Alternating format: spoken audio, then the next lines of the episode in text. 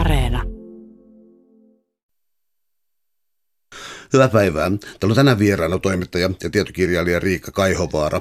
Me puhutaan villistä ihmisestä ja muista luontokappaleista.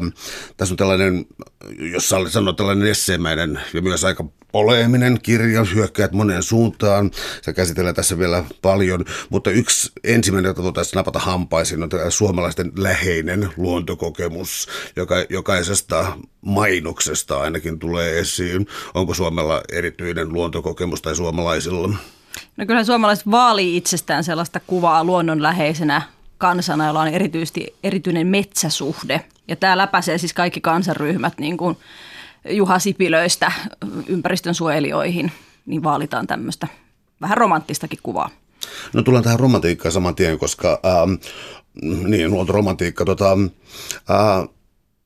mä oon lukenut sellaisen väitteen, että niin maisema, kuten kansallismaisema, se on oikeastaan 1800-luvun perua, 1800-luvun loppua, jolloin yhtäkkiä alettiin maalata näitä. Eli kysymys on tavallaan se, että milloin me oltiin etäännytty niin paljon luonnosta, että me saatettiin ryhtyä kuvaamaan sitä?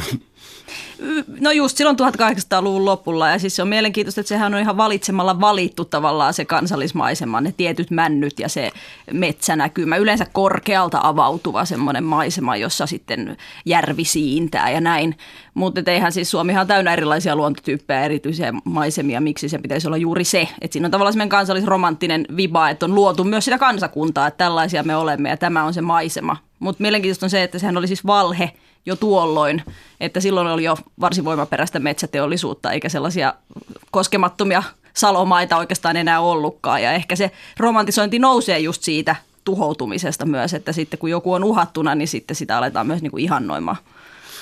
No sun kirjassa on monta sellaista kohtaa, missä tavallaan niin kuin viedään tuollaiselta tietyltä romantiikalta, aika aggressiivisestikin leikataan siivet tai savijaloilla tuntuvat seisomaan. Ja nyt mä viittaan siis sellaiseen, että Jean-Jacques Rousseaulla on niin kuin erottelu luontoon ja kulttuuriin ja mahdollisesti uudelleen saavutettavaan jälleen luontoon ja niin eteenpäin. Tämä kantaa mukanaan sellaisia termejä kuin vaikka jalovilli tai jotain tällaisia, siis tällaista niin kuin, autenttisuuden palvontaa. Sanoinko mä nyt oikein vai kärjistää, mutta mun mielestä sun kirja aika pitkälti oikeastaan niin kuin romuttaa tällaisen niin kuin autenttisuushalun. No joo, eikä se ole mulle mitenkään ongelmatonta itsellenikään, että siitähän tämä osittain kumpuaa tämä mun kirja siitä tuskasta, jota mä koen, että mä tavallaan rakastan sitä luontoa, mutta silti mulla on niin kuin sellainen ongelma sen romantisoinnin kanssa, että mä haluaisin löytää sen aidon luonnon, sen romantisoinnin takaa. Että kuitenkin mä itsekin pyrin siihen autenttisuuteen tai aitouteen tai alkuperäisyyteen, mutta seinä tulee vastaan aika usein. Mutta se tosiaan kulkee pitkin tuota kirjaa, se romantiikan kritiikki, mutta se on myös sen kirjan keskeinen sisällöllinen ristiriita suoraan sanottuna, että joku, joka asiasta paljon tietää, niin voisi heti huomauttaa, että eikö tämmöinen villiys ole juuri, tai villiyden ihannointi ole juuri sitä romantisointia. Koska eihän siis perinteisesti, jos luontoa romantisoidaan, niin se voi olla myös niin kuin pelottavaa tai uhkaavaa tai ylevää, että tämmöiset niin kuin vuoristomaisemat Saksassa tai jylhät metsät, tummat, synkät metsät, nekin on romanttista luontokuvausta. Et siinä mielessä se, että mä nyt sitten hehkutan jotain villiyttä, niin se on romantisointia siinä missä muukin. Että olen sisäisesti ristiriitainen siis. Joo, mä oon huomannut, että yleensä esseistä tekevät sellaisia, että niissä on kirjassa hieman itseironia ja sulla on vihaa, niin kuin on sanottava tuosta. Mutta täällä on tänään siis vieraana toimittaja ja tietokirjailija Riikka Kaihovaara. Me puhutaan villistä ihmisestä ja muista luontokappaleista. No on myös tavanomaista kaikille tällaisilla jaotteluilla, että siis luonto on hyvä ja harmoninen ja kaunis. Mä pysäytän oikeastaan tuohon kysymykseen. Miten luonto voisi olla hyvä? No sinähän sen sanoit sen oikeastaan jo, että mä en usko, että luonto on hyvä ja harmoninen ja kaunis. Ja en usko sellaisen lempeään äitimaahan, joka meille lapsilleen tarjoilee asioita. Että luonto on myös julma ja välinpitämätön. Sana paha mä en käyttäisi, koska paha on moraalinen käsite ja ehkä sopii vain ihmisen itsensä, jos häneenkään. Mutta toisaalta minusta on kiinnostava kysymys se, että jos ajatellaan, että ihminen on osa luontoa, niin kuin minä ajattelen, niin silloin myös ihminen kaikki ne virheineen ja julmuuksineen ja pahuksineen on osa luontoa.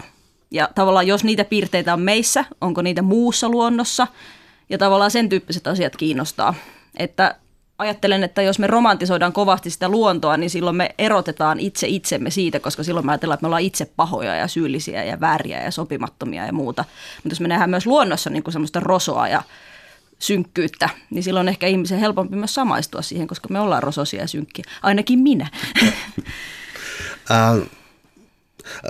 Tämä heijastuu muun muassa sillä tavalla tässä kirjassa, että tässä käsitellään ei pelkästään todellakaan tällaista niin koskemattomia erämaita, vaan siis myös sellaisia luontoympäristöjä, jossa ihminen on aktiivisesti mukana, siis kaatopaikkoja ja muita myöten. Eli kun ihminen otetaan mukaan niin kun tähän koko luontokäsitykseen, niin tämä sitten pitää siis sisällään sen, että meillä on ikään kuin tällaisia myös tämänkaltaisia luontoelämyksiä tai ilmiöitä. Kyllä, kovasti olen sitä mieltä, että ei pidä ulkostaa sitä villiä luontoa, että se on tuolla jossain niin kuin joku koskematon erämaa, vaan tavallaan se on kaikkialla meidän keskuudessa, kaupungeissa, kaatopaikoilla. Ja yksi esseehän on kulttuurisuolessamme, jossa puhutaan sitten tavallaan villistä luonnosta ihmisen sisällä ihan konkreettisesti, eli mikrobeista ja bakteereista ja sellaisista. Että tavallaan se on kaikkialla, mutta toisaalta myöskään villiluonto ei ole niin kuin paikka, vaan se on niin kuin mä näkisin, että villiys on prosessi, hienosti sanottuna. No mennään tähän villiyteen, siis täällä on rewilding, eli villiinnyttäminen, eli erilaisia tapoja ikään kuin saada domestikoidut eläimet tai muut takaisin villeyden tilaan, mutta mä taisin määritellä tuon nyt aika huonosti. Palataan tuohon sun äskeiseen villiysteemaan, eli mä voisin muotoilla kysymyksen pikemminkin siitä, että mikä on villiä ja mikä ei. No mä ajattelisin silleen, että lähdin tutkimaan luonnon ja kulttuurin välistä suhdetta, vaikka inhoankin sanaa luontosuhde, sivumennen sanoen. Mutta sitten mä jotenkin hyvin varhaisessa vaiheessa tajusin, että se on oikeastaan aika vaikea jako, jonka takia mä valitsin, musta on niin kuin parempi puhua jaottelulla kesyvilli. Se on jotenkin, ja se on semmoinen jana, se on semmoinen jatkumo, jonka toisessa päässä on täysin hallitsematon, kaoottinen, omalakinen villiluonto, ja toisessa päässä on niin kuin kuohittu, siistitty, korrekti, järjestelmällinen, kesytetty luonto. Kaikki on siis luontoa, mutta se voi olla kesympää tai villimpää, ja ihminen liikkuu jossain sillä janalla myös. Mä oon käyttänyt myös tällaista hienoa vertauskuvaa, että se villiys on tavallaan niin kuin prisma, jonka kautta voi tarkastella sekä ihmistä että luontoa. Ja tuossa on musta hienoja konkreettisia esimerkkejä vaikka, että kultaisena heiluva ruispelto on niin kuin ihmisen tuottamaa kesyä luontoa, mutta sitten se torajyvä sieni, josta myös LSD valmistetaan, se kun hiipii sinne sen rukin pinnalle, niin se on sitä villiyttä.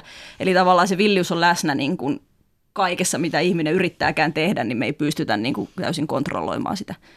No jos miettii tällaisia melkein hokemia, niin sä oot erittäin hyvä niitä kritisoimaan ja yksi on se, että luonto olisi tasapainotilassa, että ikään kuin siis, jos sillä aiheutetaan jotakin häiriötä, niin se muuttuu jälleen johonkin balanssitilaan ja toiset ovat sitä mieltä, että sellaista ei olekaan, kun on aina jonkinlaisia hetkellisiä populaatiobalansseja tai muita tällaisia.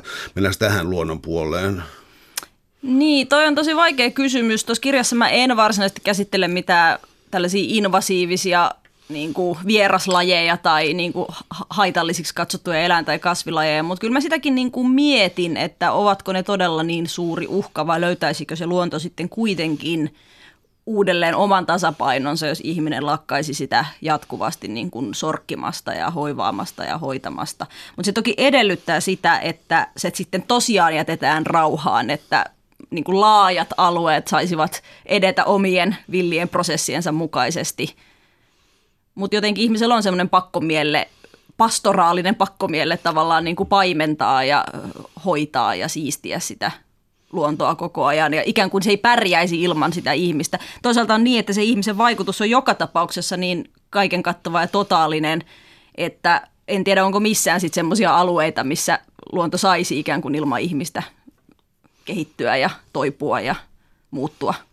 Sä et suoraan mun mielestä ota esille tätä tässä kirjassa, mutta implisiittisesti vähintäänkin, koska siis sellainen saksalainen filosofi kuin hetkinen Luuman, sen sukunimeltä ainakin oli, niin se on kertonut tuollaisessa ekologiakirjassansa siitä, että pahin mitä niin kuin luontoliikkeelle voi tapahtua on huono omatunto. Ja just tällä hetkellä, kun tunnetaan, niin kuin Ruotsissa on jotakin terapiaa, annetaan ihmiselle potee siis huonoa luontosuhde omatuntoa ja mun mielestä tämä Luuman on tässä niin kuin hyvin oikealla jäljillä, mitä mieltä sä oot tästä niin kuin luontosyyllisyydestä, luontoa tällaisesta muusta? Toi on äärimmäisen iso ja äärimmäisen vaikea kysymys, täytyy sanoa.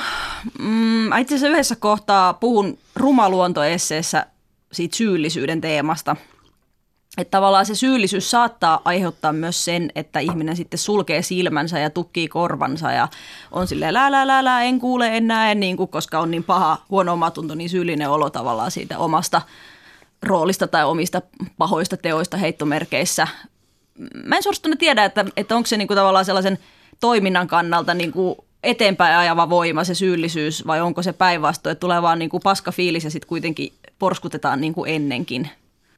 Joo, kuulostaa mun mielestä sellaiselta. Että... Mutta ei mulla sinällä ole mitään estettä niin kuin syyllistää itseäni ja muita, että ei syyllistämistä pidä välttää siksi, että ihmisille tulisi paha mieli. Joo. Niin kuin, pitää kestää se, että tulee paha mieli. Ymmärrän, mutta niin kuin, tällaista niin terapiamuotoja ja muiden edellä mulla ainakin tulee sellainen tunne, että erilaiset aktivoivat toimet voisivat olla parempia. Mutta se kirjoittaa hyvin omaelämäkerrallisesti ja tässä tulee vastaan myös tällaisia käsitteitä, jotka läheskään kaikki ei ollut mulle ennestään tuttuja. Eli mennäänpä sitten tällaiseen kuin anarkoprimitivistit. Voitko sä lähteä selittämään näiden ajatusmaailmaa? Joo, no anarkismihan nyt on periaatteessa hierarkiattomuutta ja kaikkien auktoriteettien vastaisuutta ja semmoista itseorganisaatiota ja ruohonjuuritasolta nousevaa toimintaa. Ja primitivismi taas ehkä viittaa sellaiseen niin kuin primitiiviseen alkeelliseen elämäntapaan ilman fossiilisia polttoaineita tai modernia teknologiaa. Ja anarkoprimitivistit yhdistää nämä kaksi. Tunnetuimpia tyyppejä on ehkä John Zerzan Future Primitive-esseekirjalla, joka ilmestyi muuten 1994, eli siis 25 vuotta sitten. Ja mä oon kovasti miettinyt Juval Noah Hararia, että mikä bestselleri se on, vaikka se Hararin sisältö on aika sama kuin se Zerzanin sisältö 20 vuotta aikaisemmin, että minkä takia niin kuin Harari on nyt noussut sellaiseksi merkittäväksi ajattelijaksi ja Zerzan ei. Että onko se Zerzan sitten kuitenkin liian radikaali ihmisille? Onko se anarkoprimitismin ajatus liian jotenkin rankka ja radikaali?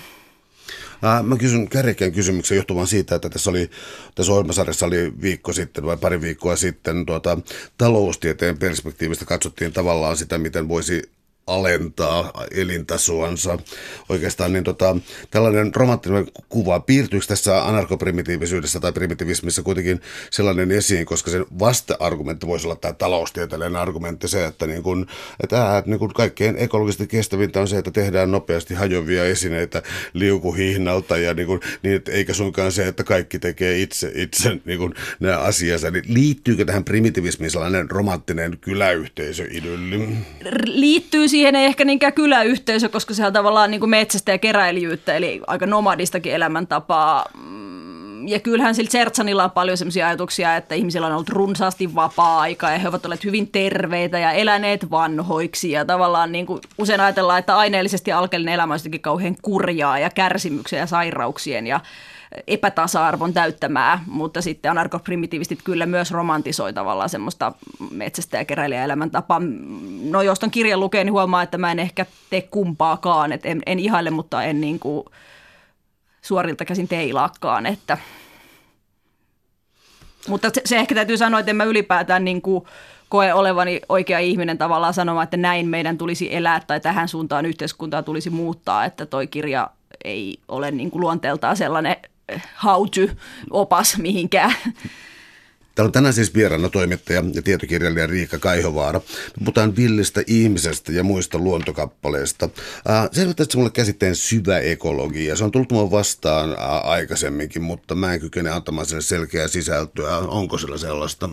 No lyhyesti voisi sanoa, että syvä ekologia lähtee siitä ajatuksesta, että ihminen on laji muiden lajien joukossa, eläinlaji muiden eläinten joukossa ja että ihmisen oikeus elää ja olla ei ylitä muiden lajien oikeutta, mutta ihmisilläkin on oikeus olla tällä planeetalla, mutta ei niin kuin tuhoamalla ja riistämällä muuta luontoa. Mä teen nyt kärjekkäitä ristiriitoja tähän näin, siis en halua provosoida, vaan nostan nyt esiin, mitä mieleen tulee, siis joku Pentti Linkolan sanotaan tällaisia niin kuin väestön radikaali vähentäminen ja muu, miten se on suhteessa tällaiseen syvään ekologiseen ajatteluun? No kyllähän Linkolaa voi sanoa, että se on syvä ekologi tietyllä tavalla, mutta ne Linkolan ajatukset väestön vähentämisestä sitten taas on hänen ajatuksiaan. En sanoisi, että ne on niin kuin syvä ekologian ajatuksia sinällään. Tuossa alussa tuli jo esiin siis se, että luonto usein tulkitaan hyvänä ja tasapainoisena, mahdollisesti väärin perustein, mutta sitten on tämä kolmas argumentti, mikä saa mielenkiintoisesti tavallaan niin kuin tahallisen ristiriitaisen käsittelyn sulta varmaan, joka pelkistetyypillä voisi olla sellaista, että luonto on niin kuin täysin mykkä ja välinpitämätön, että luonto on siis niin kuin jotkut planeettojen mekaaniset radat tai jotain siis tällaista. Eli että vaikka mitä luonnolle huutaisi, niin se ei todellakaan vastaa. Se on totaalisen välinpitämätön. Valotatko vähän tätä arvomaailmaa? No se perustuu ehkä enemmän subjektiiviseen kokemukseen kuin mihinkään niin kuin suureen teoriaan. Että se on mun kokemus tavallaan, on se välinpitämättömyys, ei tavallaan se rakkaus tai vuorovaikutus suoraan sanottuna. Mutta niin kuin mä kirjoitankin siinä, niin tämä ajattelu lähenee esimerkiksi Richard Dawkinsin ajattelua, joka sitten taas on tämmöinen niin kuin hyvin jyrkkä evoluutiobiologi. Enkä mä niin kuin pidä Dawkinsista enkä jaa hänen arvomaailmaansa, että silleen... Koen olevani joltain osin aika yksinkin näiden ajatusten kanssa ehkä. Tulkitsin väärin, koska mä luin siinä sellaisen ajatteluketjun tuossa. Eli että tämä Dawkinsin kritiikki, mikä sulla oli siinä hyvin, hyvin selvä, niin oli juuri se, että Dawkins ajattelee tavallaan niin kuin ihmisen erilleen täysin luonnosta. Eli ymmärräs mä oikein, että sun ajattelussa siis ihminen on osa luontoa ja sillä tavalla osa myös niin kuin merkityksellistävää ihmistä, tai siis luontoeloa tai miksi sitä kutsuukaan. Ehdottomasti, että kyllä mä sillä ajattelen, että elämällä itsessään on itseisarvo ja vaikka yksilönä olisi merkityksetön, niin osana kokonaisuutta minulla on kuitenkin suuri merkitys, koska kokonaisuudella on se merkitys ja mieli.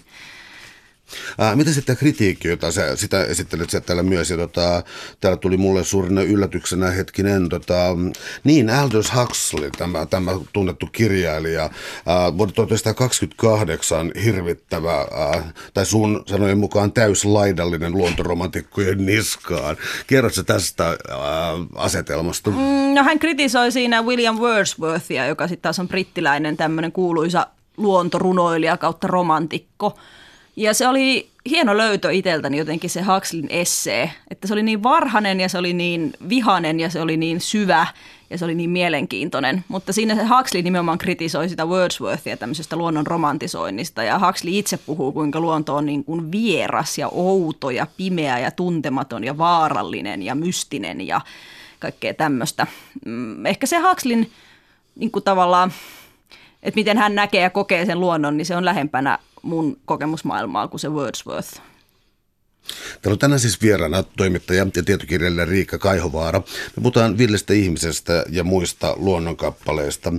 Onko sun mielestä tapahtunut sitten tässä niin kuin ihmisen luontosuhteessa sellaisia isoja muutoksia, koska siis tämä 1800-luku oikeastaan mainittiin yhtenä käännekohtana ja sitten toi, mikä sitä on tämä tärkeä kirja, onko se Hiljainen kevät vai mikä se olikaan? 64 vai milloin se 62? Siellä kieppeillä joskus, eli onko yleensä niin kuin ympäristö- tai luontoajattelussa tapahtunut tällaisia olennaisia paradigman muutoksia tai jotain tällaisia? On ihan selvästi. Totta kai ehkä suurin on tapahtunut silloin 10 000 vuotta sitten, kun on ryhdytty laajamittaisemmin viljelemään maata, niin se on ehkä ollut se tavallaan siitä metsästä ja keräilijä elämäntavasta siihen maanviljelykseen on niin kuin se iso käänne.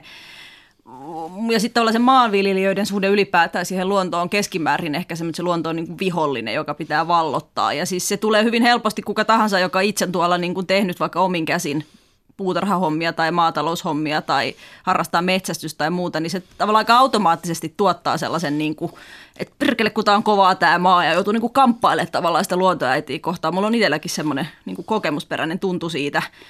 Mutta sitten mä sanoisin, että 60-luvullahan sitten taas on muutettu maalta kaupunkeihin, että sitten on taas alkanut joku uudenlaisen luontosuhteen aika ja nyt eletään ehkä just sitä urbaanin luontosuhteen aikaa tietyllä tavalla. Mulle tulee mieleen yksi vaate, minkä mä joskus ostin, missä oli semmoinen ruskea paperilappune, jossa oli joku be kind to nature.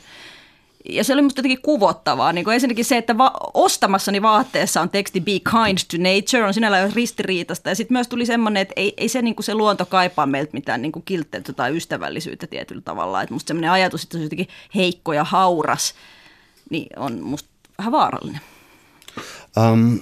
Entä sitten sellainen, siis mä ymmärsin myös, että sä kutsut itseäsi tavallaan ateisti, agnostikko, ainakin jotakin siltä väliltä. Ja mä otan tämän nyt sitten ihan ajatuskokeena sulle, koska tämä jäi mua riivaamaan tämä kohta, koska siis mä olen ehdottomasti ateisti ja niin kuin yksiselitteisesti sitä, mutta sitten niin kuin tämä harvinainen asia kuin elämä maapallolla, niin ei mulla mitään niin kuin ongelmaa siis käyttää käsitteellisesti termiä, että elämä on pyhää ja niin kuin, että sitä ei saisi rikkoa. Ja mä en näe ristiriitaa tässä ateismin ja pyhän välissä ja sä käsittelet näitä teemoja. Miten sä sen teet?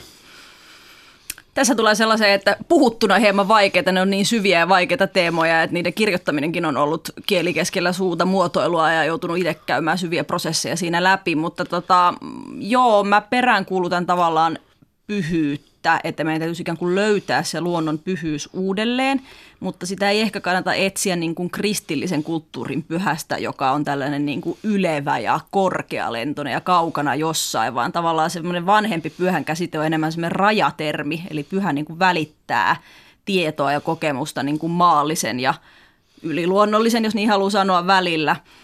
Mutta sitten siellä on myös semmoinen sitaatti siltä Daniel Kinniltä, jossa se puhuu siitä, että animismi eli siis usko siihen, että kaikella on henki ja sielu tietyllä tavalla, niin se ei ole niinku uskomusjärjestelmä, vaan se on arvojärjestelmä. Eli se on tavallaan niinku valinta, että pyhää on, elämä on pyhää ja sen kunnioittaminen on pyhää. Mä en kanskaan näe ristiriitaa tavallaan oman ateismi kautta agnostisuuteni ja sitten sen niinku luonnon pyhäksi mieltämisen välillä. Mitä se voisi olla tämä pyhäksi mieltäminen? Ajatus, joka häiritsee minua paljon, koska ainakaan mielestäni ei ole mitään pyhää sellaisessa elämässä, jossa siis ollaan täysin tuotantoeläiminä ikään kuin ja vieläpä poistettuna silmistä. Lainaan kai Paul McCartney, joka sanoisi, että jos teurastuloissa olisi niin lasiseinät ja lasiikkunat, niin kukaan ei söisi lihaa. Että se nyt on niin viimeinen tällainen. Mun ajatus, mikä tulee siis mieleen, siis edelleen täysin epäteologisesti ja ateistisesti, on jonkinlainen rituaali. En mä tarkoita ruokarukousta, mutta siis jokin siis sellainen, että niin kuin, siinä ylitetään jokin rajaa. Siis siinä ollaan kuitenkin sellaisessa luonnossa. Horiseksi me sun mielestä aivan omituisia vai? Et horise, ja toi on myös iso teema, jota aion käsitellä seuraavassa kirjassa nyt, joka on lähinnä puoliksi mun päässä, mutta tavallaan mua kiinnostaa sellaiset niin kuin metsästäjäkeräilijöiden rituaalit, jotka liittyy nimenomaan just metsästämiseen ja eläinten syömiseen, koska se on ollut ihmisille ongelma aina. Siis jopa niille ihmisille, joiden oma elämä on ollut siitä täysin riippuvaista, toisin kuin meidän länkkäriä, jotka voidaan kuitenkin valita, että syödäänkö me sitä eläintä vai ei. Mutta ja siis sen rituaalin kautta sit ihmiset on jotenkin pyrkinyt puhdistautumaan. Jotkut väittää jopa, että myytit sinällään olisi niinku syntynyt tavallaan siitä niinku sovittamattomasta ristiriidasta, mitä ihminen kokee, kun se tappaa muita olentoja ja myös niinku tuhoaa muuta luontoa väistämättä. Kaikilla teoillaan koko ajan, että tavallaan niin kuin, joka kerta kun pyyhin perseeni, niin jossain kaatuu metsää ja näin edespäin. Että. Mä otan tästä vielä erilleen panteismin ja äitimaa tai Gaia-opit, koska mä oon tottunut pitämään niitä aika huuhaana ja vaan kysyn sulta, että miten sä oot tottunut niitä pitämään vai onko sulla ristiriitainen asenne niihin? No, mä en suoraan käsittele Gaia-teoriaa, joka on siis teoria siitä, että äitimaa tai niin kuin biosfääri, siis koko elämän kokonaisuus maapallolla, kaikki eliöt olisi tavallaan yksi itsestään tietoinen organismi tai semmoinen. Mutta siitä oli tosi kiinnostava artikkeli juuri hiljattain oliko se New Yorker vai New York Times-lehdessä, en muista. Mutta siinä oli semmoinen lause, että me ihmiset olemme niin kuin tämän Gaian tai tämän äitimaan niin kuin aivot ja tämän takia meillä on niin kuin suuri vastuu teoistamme ja meidän täytyy toimia niin kuin ekologisesti kestävästi. Mutta musta se oli jotenkin myös puistattava ajatus tai semmoinen niin kuin röyhkeän ihmiskeskeinen ajatus ajatella, että me olemme tämän biosfäärin aivot. Jos näin on, niin me olemme hyvin skitsofreeniset tai jopa psykoosissa olevat aivot, koska toimimme niin kuin toimimme. Täällä on siis tänään vieraana toimittaja ja tietokirjailija Riikka Kaihovaara. Me puhutaan villistä ihmisestä, eli itse asiassa villistä ihmisestä ja muista luontokappaleista. Puoli vitsinä heittäen tietenkin, eli mitä sellainen alkuperäisväestö kuin naiset, koska siis todellakin synnytyksen ja muun kautta, kuukautiskierron ja tällaisten kautta on aika paljon tavallaan niin kuin mystistäkin ajattelua, mikä kohdistuu, mä en tiedä kohdistuuko se naisiin vai puhuvatko naiset itse. itse sitä, ja mä ymmärrän, että sitä voi pitää niin kuin äärimmäisenä seksisminä, ja toisaalta sitä voi pitää samaan aikaan sitten jotenkin ehkä hyvänäkin asiana. Miten sä tähän suhtaudut? No semmoinen suuntaushan on olemassa kuin ekofeminismi, jossa nimenomaan ajatellaan, että kuukautiskierron kautta nainen on vaikka kuun kiertoon niin kuin yhteyksissä ja jotenkin äitimaahan, ja tavallaan äitimaa synnyttää elämää ja kasvillisuutta, naiset synnyttävät uutta elämää. Sitä kutsutaan essentialismiksi, eli että naisilla olisi ikään kuin jo syntyä jotenkin läheisempi tai syvempi luontosuhde kuin miehillä. Mä en ehkä niin kuin tohon usko, mutta kyllähän se sukupuolijako on selvästi olemassa, että kyllä tavallaan se tuhoava kulttuuri, länsimainen kulttuuri, niin siinä on semmoinen tietty miehinen vipa, semmoinen järjen arvostaminen kaiken yläpuolelle ja semmoinen tietty niin kuin kirkkaus ja valta ja puhtaus ja sellaiset, mitä on liitetty niin kuin ihmisen ominaisuuksiksi, ehkä ensisijaisesti miehen ominaisuuksiksi. Ja nainen on edustanut jotain vähän niin kuin kaaosta ja villiyttä ja saastaa ja epämääräisyyttä ja tunteita ja kaikkea semmoista sotkusta. Näitä teemoja myös tuossa pyörittelen, mutta en niin kuin ehkä kallistu suuntaan enkä toiseen. No otetaan yksi keskeinen käsite, joka on antroposeeni, eli siis tällainen ajanjaksollistaminen, luonnon ajanjaksollistaminen yleensäkin. Kertoisitko tästä vähän? Mä olin ehkä vähän yllättynyt, kun sä tuossa ennen tätä sanoit, että se oli sulle vieraampi käsite. Mä oon ajatellut, että se on semmoinen ihan yleisessä keskustelussa laajalti oleva käsite, mutta siis antroposeenilla tarkoittaa niin kuin ihmisen aikaa, eli että ihmisestä on tullut luonnonvoima, jopa geologinen voima muiden rinnalle, eli ihminen jättää itsestään jälkiä niin kuin sedimentteihin, samalla tavalla kuin aikaisemmista geologisista ajanjaksoista on jäänyt jälkiä, kerrostumia tuonne maan kuoreen tai sedimentteihin. Ja samalla tavalla siis ilmastonmuutos, erilaiset niin kuin säteily, kaikenlaiset hiukkaset, mikromuovit, tavallaan se ihmisen vaikutus on totaalista ja kaikkialle leviävää. Tämä on niin kuin tavallaan ehkä semmoinen, mistä vallitsee konsensus, ja näin on, mutta sitten mua kiinnostaa tavallaan se, että mitä sitten, mitä se tavallaan tarkoittaa, mitä on sitten olla ihminen, jos me ollaankin luonnonvoima. Eikö se nimenomaan tarkoita sitä, että me olemme sitten niin kuin osa muuta luontoa entistä tiiviimmin? Että tavallaan sitä filosofista ajattelua ei ainakaan julkiskeskustelussa ole ehkä viety niin kuin sit sen pidemmälle, että se antroposeen jää sitten vähän leijumaan ilmaa kuitenkin. Joo, mä siis yritin jotenkin tavoitella, koska siis ilmasto-olosuhteita maapallolla voidaan luokitella huomattavasti siis varhaisempiin. Rajuja muutoksia on tapahtunut. Sä itse nostat esiin myös sen, että voisi tulla meteoritulivuoren purkausia, joka jäähdyttäisi kuitenkin sitä niin meidän maapalloamme. Ja tällaista ei voi sulkea ohi. Ja nyt mä oon vähän varovainen sanakääntäessä. Mä en todellakaan ole mikään ilmastonmuutos denialisti, että kysymys ei ole siitä. Mutta onko tässä tällaista niin ihmisen hybristä, että ihminen niin kuin pyrkii, että yhtäältä se on luonut yhden aikakauden, ja sitten se haluaa vielä tehdä jonkinlaisen itsemurhan sen niin kuin aikakauden sisällä.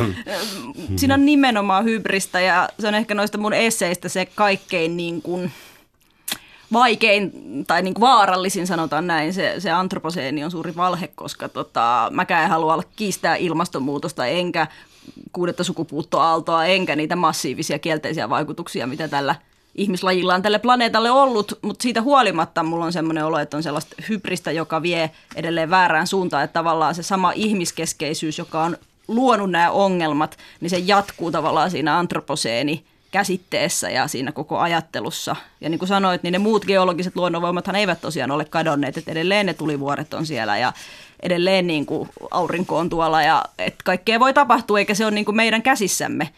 Ne on tosi vaikeita teemoja. Ja sitten ehkä myös semmoinen perspektiiviharha pikkusen tullut tähän ajallisesti, että mikä on se ihmisen vaikutus tässä maapallolla. Musta se Timothy Morton, semmoinen ekokriitikko, käyttää semmoista hienoa termiä kuin we mesopotamians, eli me mesopotamialaiset. Eli tavallaan niin kuin maanviljelyksen keksimisestä on niin vähän aikaa koko maapallon mittakaavassa, että oikeastaan me ollaan niitä kaksoisvirran maan lapsia. Niin kuin maanviljelys keksitään nyt, fossiiliset polttoaineet otetaan käyttöön nyt, ihminen havahtuu vaikutuksinsa nyt, kaikki tapahtuu tavallaan nyt. Mutta mennään kokonaan uuteen teemaan, koska sun kirjassa on paljon siis tällaisia asioita, jotka koskee siis tätä villiyttä, myös niin kuin mätääntymistä, homehtumista ja mennään bakteereihin, koska niistä sä kirjoit myös aika paljon. Ja vähän sen bakteerikammoon. Milloin ihmisen bakteerikammo nosti päätänsä? No sanoisin, että tuolla 1800-luvun lopulla sitten, kun ruvettiin näkemään ne bakteerit, keksittiin mikroskooppi, oivallettiin, että bakteerit on monen niin kuin kulkutaudin ja sairauden ja ruokamyrkytyksen taustalla.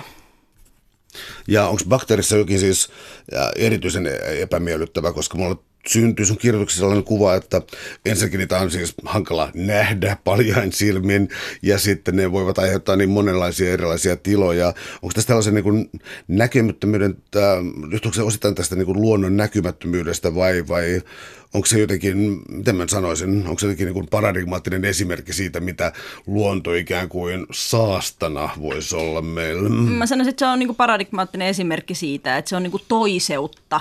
Tavallaan ne bakteerit, se on jotain likasta, se on jotain väärää, se on jotain inhottavaa, se on jotain, mistä pitää päästä eroon, puhdistautua, sterilisoida.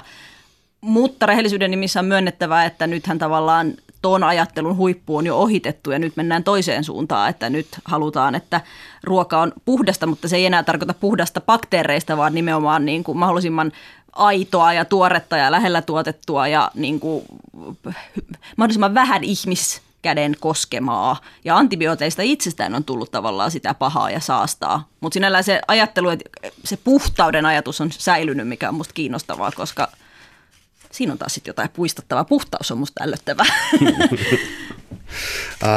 Vaikka pysyä tuossa puhtaudessa, siis mä oon, kerron jos mä oon väärässä, mutta siis eikö astmaa ja tiettyjä allergiatauteja pidetä nykyään kierteessä mahdollisesti niin kuin liian tehokkaan hygienian tuottajina? Pidetään ehdottomasti joo, että siis tavallaan me tarvitaan niitä mikrobeja, meidän pitää möyriä siellä mullassa, meidän pitää olla tekemisissä erilaisten bakteerien kanssa pysyäksemme terveinä, että tämmöiset autoimmuunisairaudet arvellaan, että osa syy on niin kuin lisääntynyt hygienia, että miksi on kaikkea MS-tautia ja astmaa ja muuta. Miten sellainen ajatus siitä, että luonto kostaa, koska mä oon huomannut, että joissakin nykyluonnon tilaa, siis lähinnä ilmastonmuutosta koskevissa ajatuksissa on siis sellainen, niin kuin käytetään melko teologisesti silleen, ja monoliittisesti niin kuin käsitettä luonto ja nyt se kostaa. Onko sellainen ajattelu sun mielestä, että sä tunnet niin paljon paremmin siis näitä ajattelijoita, niin onko se yleistä? On se varsin yleistä. Ja kyllä se tavallaan, niin kuin kaikki mahdolliset katastrofielokuvathan toistaa tavallaan sitä. Mutta ehkä sillä on paikkansa, että se on tavallaan sellainen myytti myös, että ihminen on niin kuin astunut muun luonnon varpaille tai ylittänyt omat rajansa ja sitten tulee niin kuin backlashi sieltä. Ja kyllä se myös vetoo muuhun pikkusen, että kyllä mä välillä ajattelen, niin kuin, että okei, että jos sieltä tulee jotain valtavia epidemioita tai jotain, niin se on vaan sellainen luonnon keino säädellä sitä tasapainoa, jota ihminen on tyhmyyksissään horjuttanut. Täällä on tänään siis vieraana toimittaja ja tietokirjailija Riikka Kaihovaara. Me puhutaan villistä ihmisistä ja muista luontokappaleista. Mä palaan vähän tuohon alun teemaan siis siitä, että luontoa voi olla myös sellainen, mitä ihminen on tuottanut. Uteliaisuutta niin kysyn, ootko huomannut tämän verkossa aika yleisen siis sellaisen luontokuvaamisen mallin kuin hylätyt talot ja tehtaat ja tällaiset. Mä en muista mikä perversion. Kiinnostaako sua tämän kaltaiset maisemat myös, siis ikään kuin kulttuurijätteet tai jotakin? Kiinnostaa ehdottomasti. Se ilmiöhän on niin kuin urban exploring tai semmoinen just, että autiotalot ja hylätyt tehtaat ja joutomaat. Ja sivuankin niitä tuossa kirjassa, että tavallaan Jussi Kivi, kuvataiteilija, on sanonut, että joutomaa on uusi erämaa. Että se on tavallaan niin kuin aidosti villin luonnon haltuunsa ottamaa aluetta, jonka ihminen on niin kuin jättänyt sillensä ja sitten luonto on niin kuin vallannut sen takaisin. Ja ne voi olla myös biologisesti oikeasti niin kuin tosi monimuotoisia ja ekologisesti arvokkaitakin alueita, sellaiset joutomaat ja ruderaatit, niin kuin hienosti sanotaan. Tulee vielä näihin filosofisiin dikotomioihin, joita on aina hauska purkaa, koska siis tämä ajatus siitä, että ihminen on ikään kuin syntiin langennut, ihminen on aina paha ihminen ja toisaalta on hyvä luonto. Nyt mä en ole varma, onko tämä ihan suoraan sun nimiin laitettava vai onko tässä sitaattia. Mun muistipanosta ei saa tässä selvää, mutta siis olisi niin kuin helppo ajatella sitä, että puretaan tätä, niin ihminen on sekä hyvä että paha. Tämä on aika helppoa, mutta vastaat tähän, niin kuin, että luonto on sekä hyvä että paha. Ja se on mun mielestä niin kuin, se on niin hieno dekonstruktio, että palaista siihen. Se kulkee tuossa kautta linjan tavallaan toi ajatus. Mä jotenkin järkytti, kun mä luin semmoista gradua, missä oli haasteltu ihmisiä niiden omasta luontosuhteesta. Ja sitten se toistui tavallaan niissä ihmisten vastauksissa se niin kuin luonnon mieltäminen hyväksi. Ja sitten mä en ole varma, onko se kauhean sellainen hedelmällinen lähtökohta niin kuin millekään. Entä sitten toiminnallisuus, siis toimijuus ihan, mitä sä pität nyt tällä hetkellä ikään kuin varteenotettavana tekijänä, mistä me voidaan, tietysti sun kirja keskittyy paljon siihen, miten ajattelua voisi muuttaa, mutta onko myös jotain ikään kuin konkreettia toimenpidettä?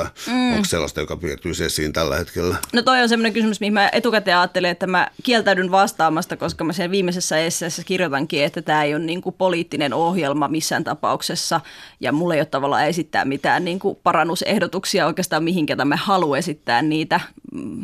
Toimittajana minua ärsyttäisi tällainen niin kuin kantaa ottamattomuus, mutta nyt otankin tämmöisen kirjailijan oikeuden olla taiteilija.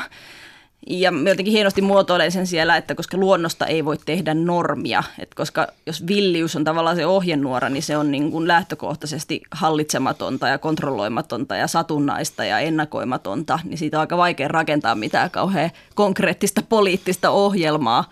Mutta toki nyt jos halutaan yksityiskohtiin mennä, niin istun tässä paljasjalkakengät jalassani ja niin kuin sienillä värjäämäni villatakki päällä ja näädänluut korvissa ja tällaisia niin kuin pieniä villiyden elementtejä vilisee kyllä mun omassa habituksessa ja elämässä vaikka kuinka paljon. Mutta toki se täytyy sanoa, että kyllä mä sen uskallan sanoa, että sitä voi toki miettiä, että kuinka paljon tavallaan modernin yhteiskunnan meille antamat mukavuudet, mikä niistä on oikeasti niin kuin välttämätöntä ja mitä me voitaisiin saada tilalle, jos meidän elämäntapa olisi heittomerkeissä villimpi ja jollain tavalla ehkä primitiivisempikin ja omavaraisempi. Että ei se aina välttämättä ole luopumista, vaan me voidaan saada tilalle joku sellainen suhde ympäristöön, mikä täyttää sellaista aukkoa, mikä meissä nyt on. Että tavallaan ehkä tämä niin kuin sekulaari maallistunut yhteiskunta ei kuitenkaan ole pystynyt tyydyttämään ihmisen, sanotaan vaikka hengellisiä tarpeita ihan suoraan. No mä palaan nyt vaan varovaisempi kysymyksen asettelussa, koska nyt mä en kysy sulta suoria politiikkatoimia, joita täytyisi tehdä, anteeksi törppöyteni äsken, mutta sen sijaan mä kysyn sen, että onko elintason lasku tai köyhtyminen pakollista? On, mutta mä käytän aina kaksoissanaparia materiaalinen elintaso. Eli joo, materiaalisen elintason lasku on aivan välttämätöntä, mutta se ei tarkoita elintason laskua. Elintaso voi jopa nousta. Eli tämä on elämän arvoja ja sillä subjektiivisia mittareita. Niin, no esimerkiksi. Mutta elämä voi olla siis aineellisesti köyhempää, mutta se voi olla joiltain muilta osin silti täydempää ja parempaa. Uskon näin. Mä olisin kysynyt vielä muutamia näitä käsitteitä, koska luontoinfra oli myös mulle hieman yllätyksellinen käsite täällä. Mistä siinä on kysymys? Sä sanot, että se on provokatiivinen. Joo, mä törmäsin siihen käsitteeseen itsekin vasta kirjaa kirjoittaessa, niin se viittaa siis polkuihin, kyltteihin, parkkipaikkoihin, huusseihin, tulipaikkoihin, kaikkeen sellaiseen niin kuin kansallispuistoihin tai luonnonsuojelualueille rakennettuun infrastruktuurirakenteisiin, jotka helpottaa ja rajaa siellä liikkumista. No mä olisin kysynyt heti perään Snyderin nimeen, olet laittanut tällaisen ajatuksen kuin inhimillisen mielen ekologia, ja se on lohdullinen ajatus sulle. Kerrot siitä. No Gary Snyder ylipäätään, amerikkalainen filosofi ja runoilija, on ollut mun ehkä suurin innoittaja kirjaa kirjoittaessa. Inhimillisen mielen ekologia, no siinä mennään niin dippeihin juttuihin, että sitäkin taas vaikea radiossa sanoa kirjassa helpommin, mutta ajattelen, että ihmismielellä on oma ekologiansa ja ihmismieli on rinnasteinen ekosysteemiin ja se on vuorovaikutuksessa muiden ympäröivien ekosysteemien kautta. Ja tavallaan sen metaforan kautta voi ajatella, että voitaisiin myös hyväksyä kaikenlainen hajoava ja mätänevä ja likainen ja epämääräinen ja syöpäläiset ja parasiitit ja kaikki sellainen luonnon tavalla pimeä puoli, tai jota me ehkä pidetään pimeänä, niin että se on myös meissä ja että se on ihan ok, että kaikenlaiset perversiot ja hulluus ja niin kuin normeista poikkeamiset, niin nekin on ihan ok. Että tavallaan sieltä ehkä sitten nousee semmoinen niin kuin salliminen ja armo jopa itseään kohtaan.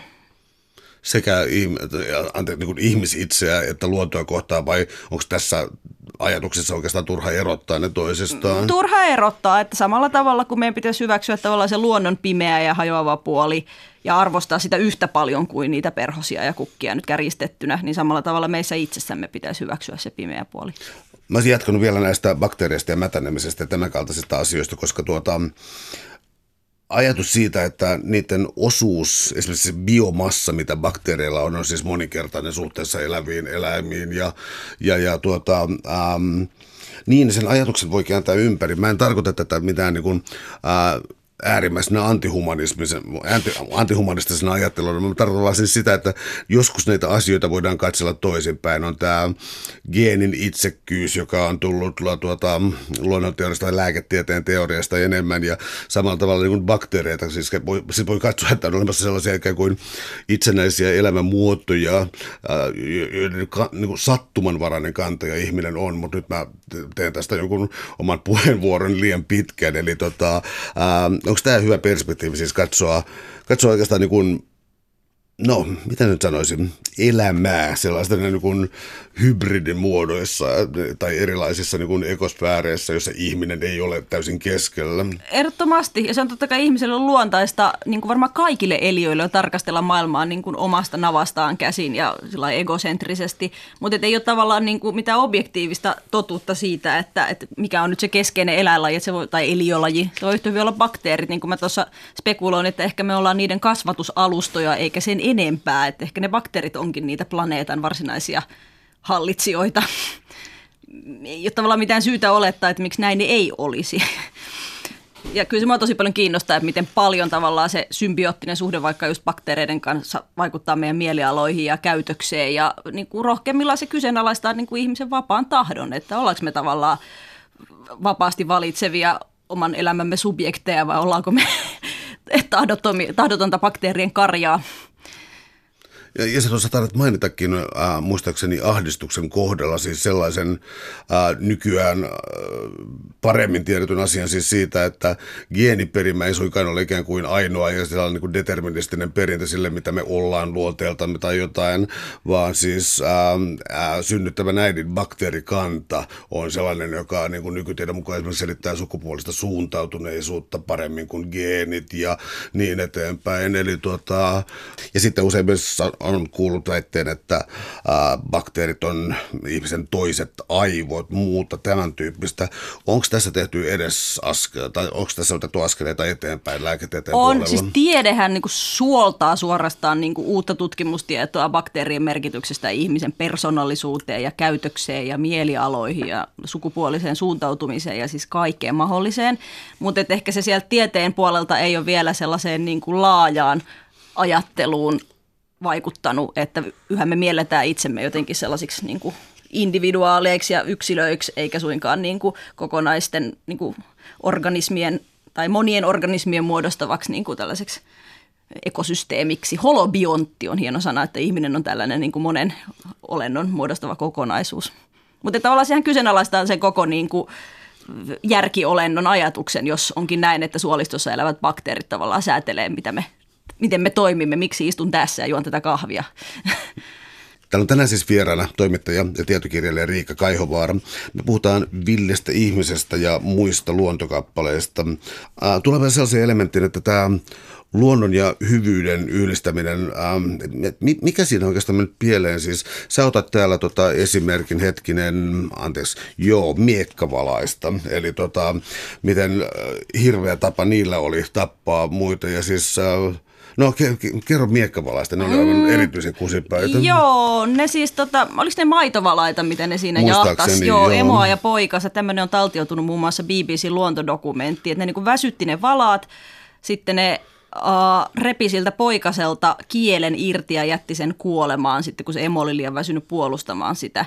Mutta ne ei tosiaan niin kuin tehnyt tätä kiduttavaa reissuaan saadakseen itselleen runsaasti ravintoa ja lihaa ja jatkaakseen omaa elämäänsä, vaan se on niin kuin toistaiseksi mysteeri, että miksi ne tavallaan toimii näin, jota voisi sanoa julmaksi. Ja se on musta niin kuin valtava iso kysymys tavallaan, että onko eläinmaailmassa sellaista julmuutta, vaikka kun kissa leikkii hiirellä, vai onko sillä aina joku niin kuin evolutiivinen tai lisääntymiseen pyrkivä tarkoitus sillä eläinten toiminnalla, onko se tavallaan perusteltavissa jollain niin kuin metsästyksen opettelemisella tai muulla. Mä en suorastuna tiedä. Se on filosofinen kysymys mun mielestä.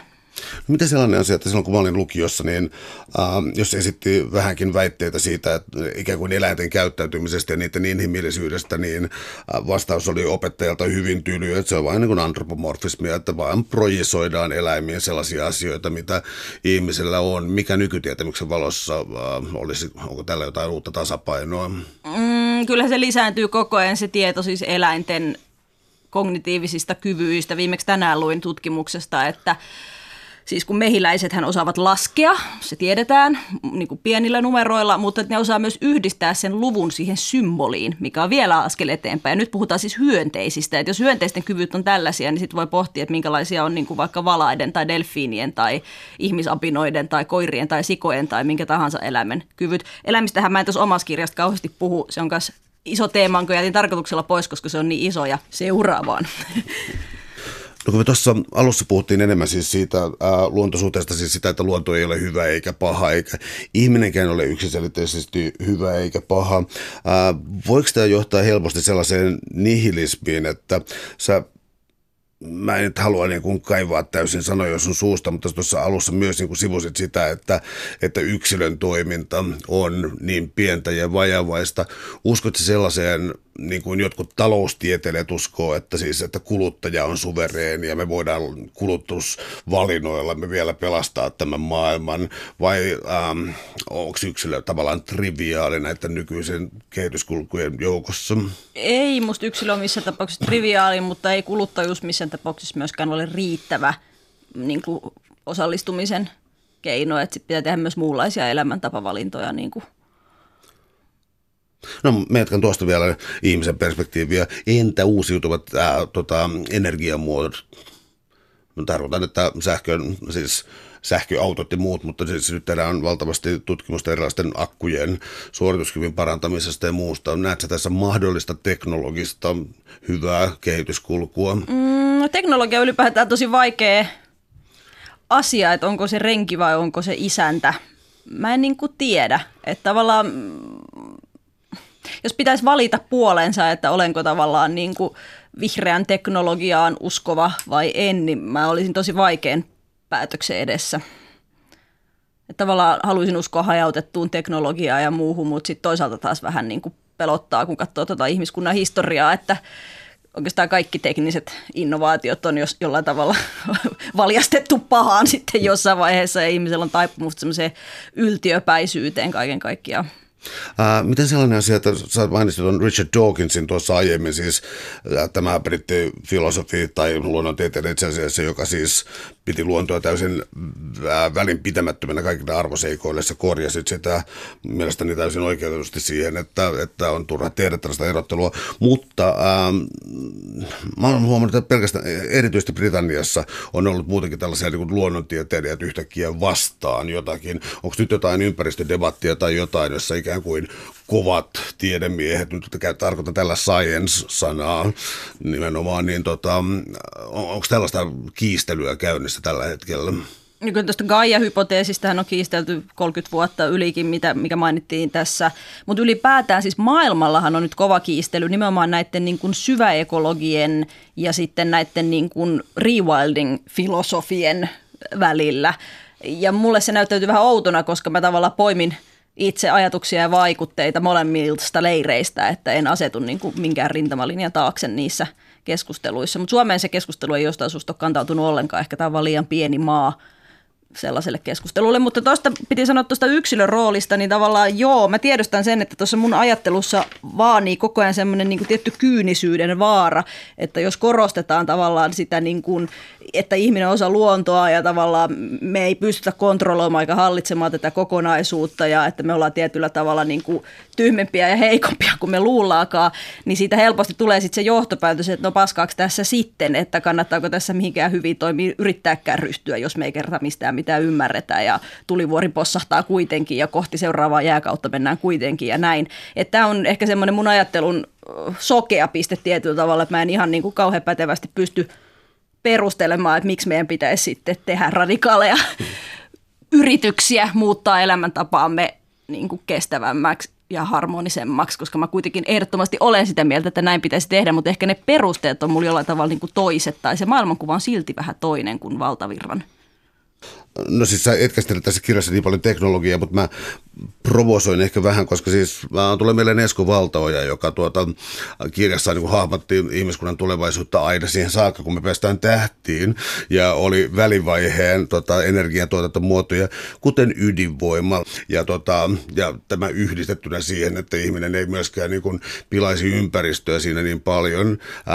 Mä yritän viekutella sua tällaiseen futuristiseen juttuun. Mä en ehkä lähde teknoutopiaa mukaan. Niitäkin tavallaan ympäristöajattelijoita on paljon, jotka uskoo nimenomaan tohon, mutta siis heti tulee mieleen, että kuinka paljon ydinvoima ja fissioenergia vaatiikaan kuitenkin kaivannaisia ja kaikkia muita energianlähteitä kuin sitä itseään, että niin kuin ne perustuu pääoman kasautumiseen, ne perustuu vallan kasautumiseen, ne perustuu niin kuin hyvin korkeasti hierarkkiseen yhteiskuntaan, että sellaisia pystytään ylipäätään rakentaa.